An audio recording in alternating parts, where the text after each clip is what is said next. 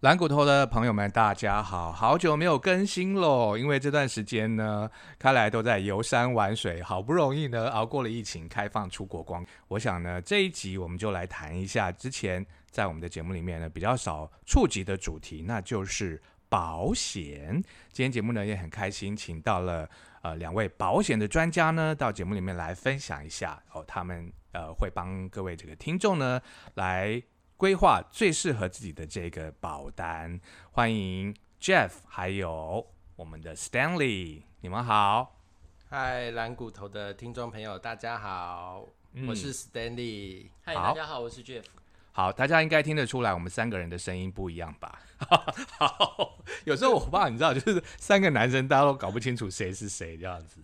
呃、我所以等一下你们在发文之前你可以先讲说我是谁这样子，免得大家搞不清楚，因为大家声音都很有磁性嘛这样子，对，都很好听这样。好，那我先分享一下我的个人经验好了啦，就是说其实呢呃，我是二十岁的时候就买了我的第一张保单，然后陆陆续续总共买了三张保单。其实中间呢二十几岁的时候曾经有想过说哎呀每年都要缴个那么几万块钱，然后就觉得说那时候很想玩嘛，很想出国，然后买机票什么都觉得说哎那些钱如果拿去买机票多好这样子，就中间有一度很想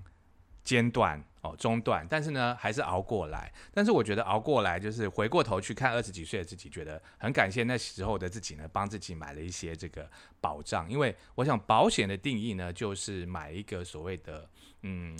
这个不怕一万只怕万一嘛，对不对？不晓得两位你们对于保险的定义是？对于保险的定义，我从一开始是从储蓄险开始，是跟开来是一样的。因为我在从事保险工作之前，我的保险经纪人他就是推荐我先购买储蓄保险。那个时候我们从学校开始出来工作的时候就想到说，哎，到底要去哪里存钱比较好？哎，通常那个时候只知道要存在银行，但是不知道居然保险也可以存钱。所以之前当我们在年轻的时候二十几岁的时候也是从储蓄开始的接触了保险这样子的一个商品。那的确那时候的保险的商品呃，储蓄险的利率大概都有 百分之七到百分之八， 哇，所以跟那个时候开来那时候买的是一样的哦。对、嗯、所以我像自己也缴完了，非常的开心，因为现在的利率的确没有那个时候的要来的好，所以真的也很感谢当时的我的保险业务员推荐我买了这样的商品，然后一直持续到现在，还是固定有预定利率 百分之八 的商品可以持续领，可以一直领到终身。所以我觉得当时真的是做对了一件事情。那你那一张可以选择说现在全部领回吗？还是呃，保单如果要全部领回的意思的话，它就是解约、啊、就可以把它全部解约。那保单本来就是很弹性的，所以它可以选择现在要终止，或者是说根据它原来保单的条款的定义，可以每年领生存保险金，可以每年一直领下去，当然都可以依照当时自己的需求跟状况来决定自己的保单以后要变成什么样的样子。对，所以就是我们都在年轻的时候就已经帮我们都存好了退休年金啦，老人年金，对不对？当然那只是一部分，因为随着物价的那个通货膨胀的上涨，以前我们可能觉得说一个月只要三万块的零用钱或者生存金能够领到就够了，但是现在看起来好像的确不太够用，不太够啊，天哪！所以存钱不是 一, 一阵子的事情，存钱是一辈子的事哦。对，所以但是也可以，当然就是解约，把那一大笔钱拿回来。比如说你现在有购物的需求，或者是说有大笔的花费嘛，这样。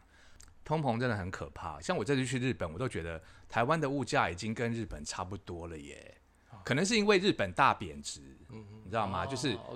现在大概 零点二三 嘛 零点二四 等于说是他们的标价你都除以四就对了、哦、对，汇率嘛，对不对？汇率，汇率。所以我去那边吃什么王酱饺子啊什么的，就一盘菜大概都换算台币是八十块，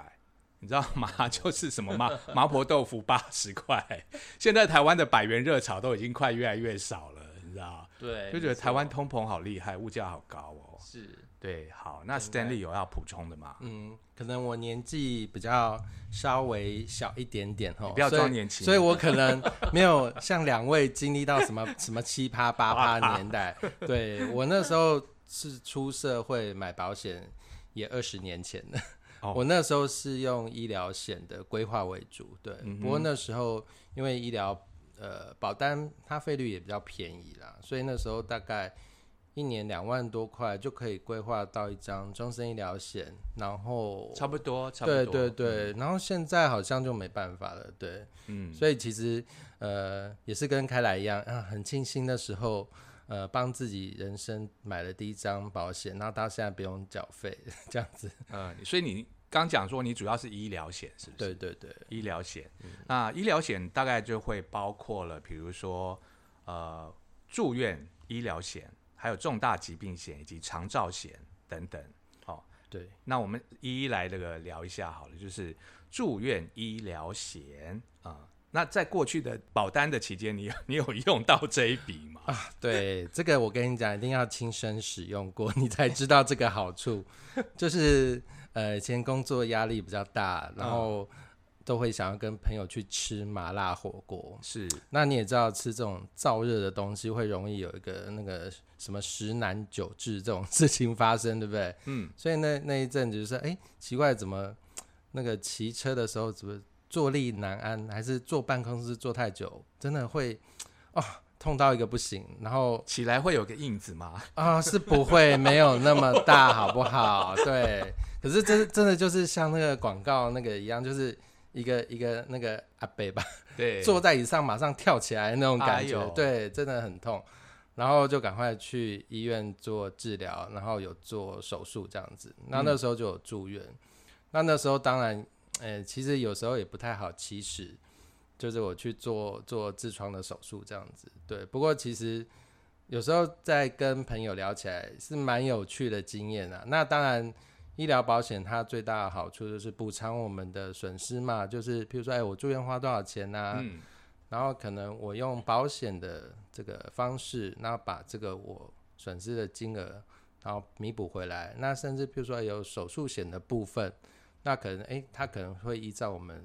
受伤的部位啊，然后去乘一个倍数，所以有时候会多一点点这个保险金的部分，诶，可能可以拿来我们自己做运用，譬如说我可以请一个临时的看护啊，还是说诶，可能我之后你也知道痔疮没办法马上去上班嘛，诶，可能会在家里休养一下下，那可以用这笔钱去弥补我们上班薪水的损失、哦、所以对对对，所以没有上班的期间的薪水损失也会赔哦，因为因为我们就是在这个理赔的时候会因为譬如说、欸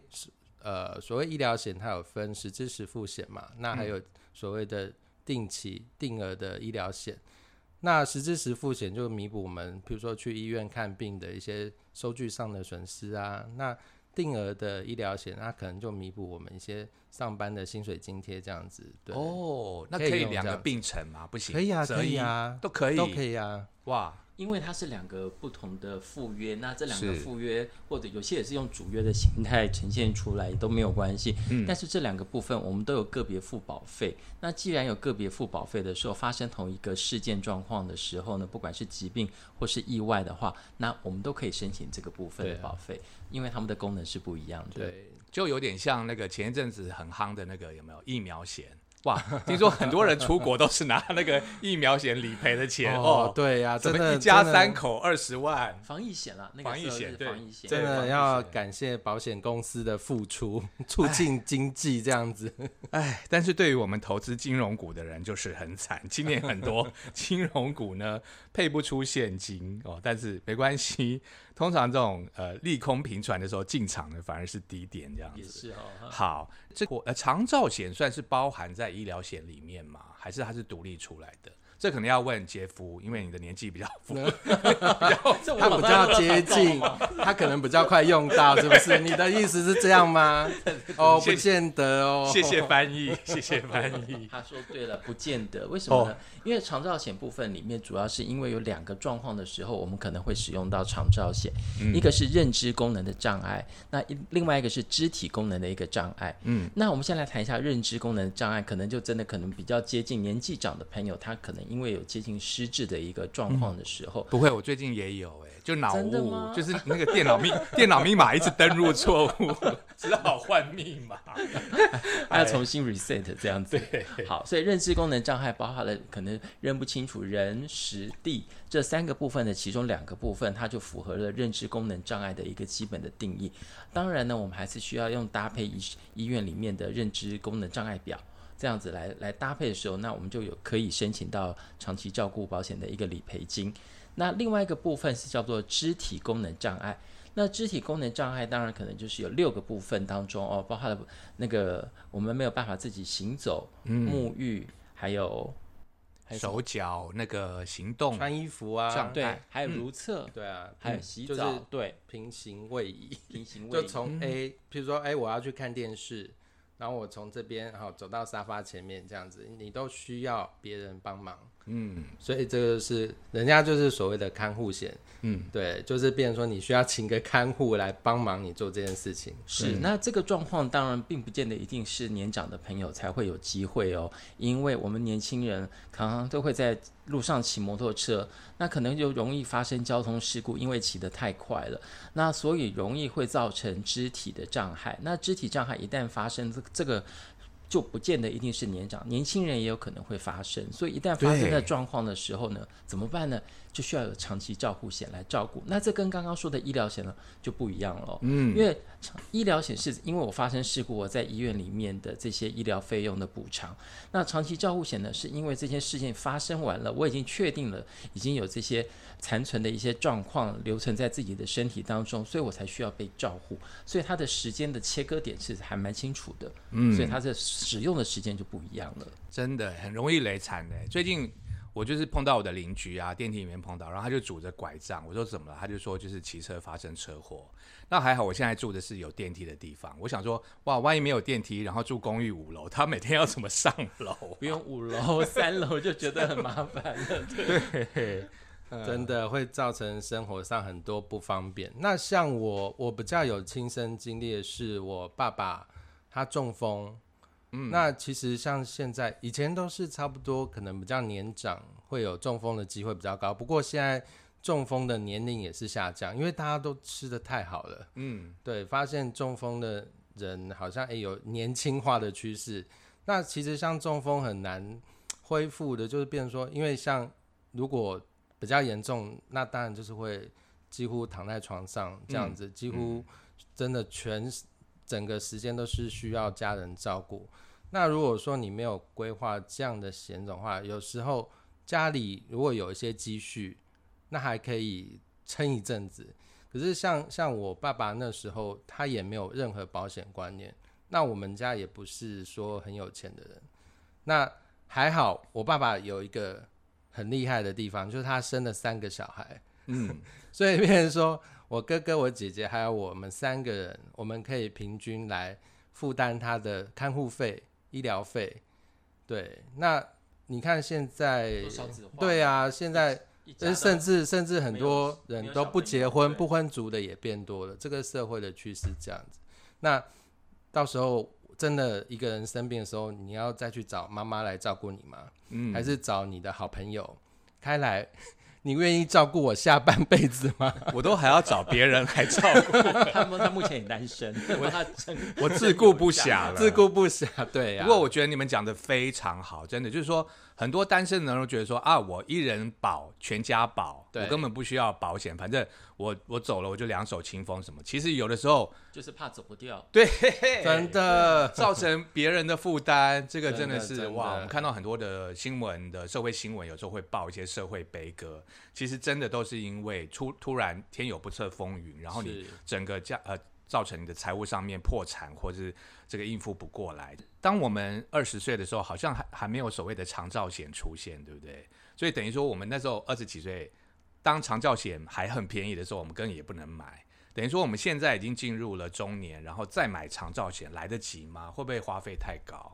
其实保险这个商品一直是在不断的更新哦，那不断的更新的过程当中，是因为刚好这个社会现在有这样子的一个需求跟需要，所以我们现在发现现在的的确因为长照这个市场越来越看越来越多人有这个需求，所以保险市场也因应而生。所以我们如果说现在再来买这个保险，会不会跟以前来比起来会不会相对保费比较贵呢？因为这个没有办法比较，因为以前没有这个险种、嗯、对。那现在这个险种当然是因为透过了精算师算出来了这样子的一个费率符合现在的这样子一个状况，所以常常有人问我说什么时候买保险最便宜啊？嗯，其实哦，那个答案很简单，就是现在。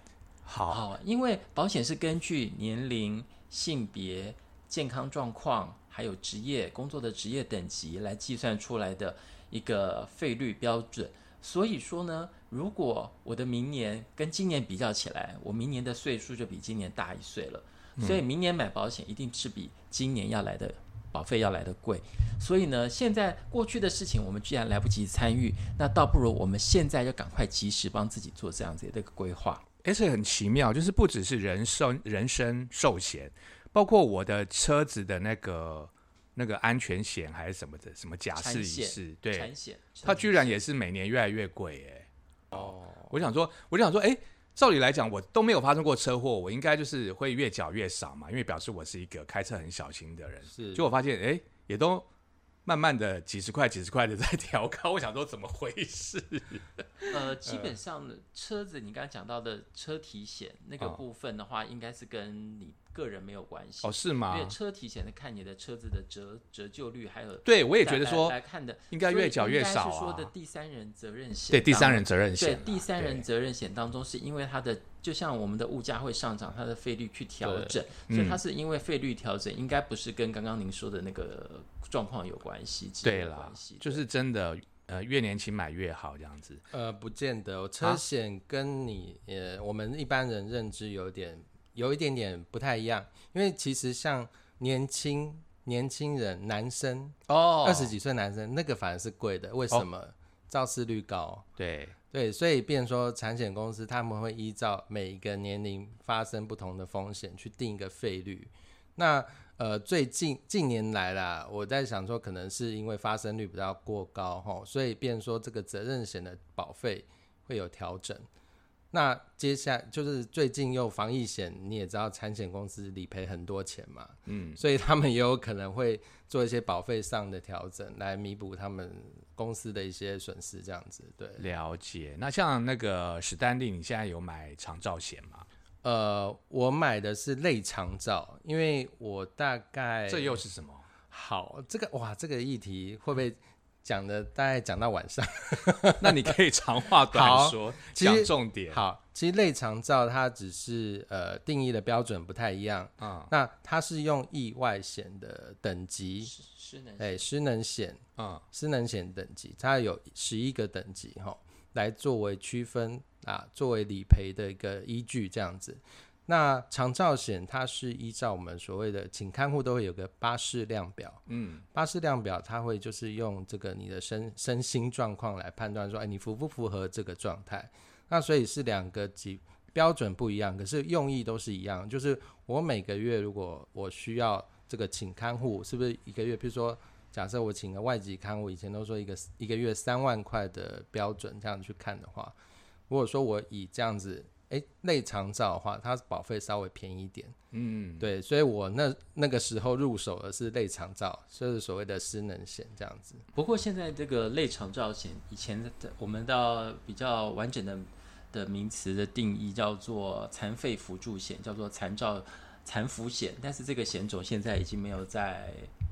呃销售了，所以现在都已经是完全就是长照险、嗯、以长照为 主,、嗯、以长照为主的险种这样子。对，不过刚刚开来有提到就是说，如果说我现在想要规划的话，其实呃，大概市场上还是有，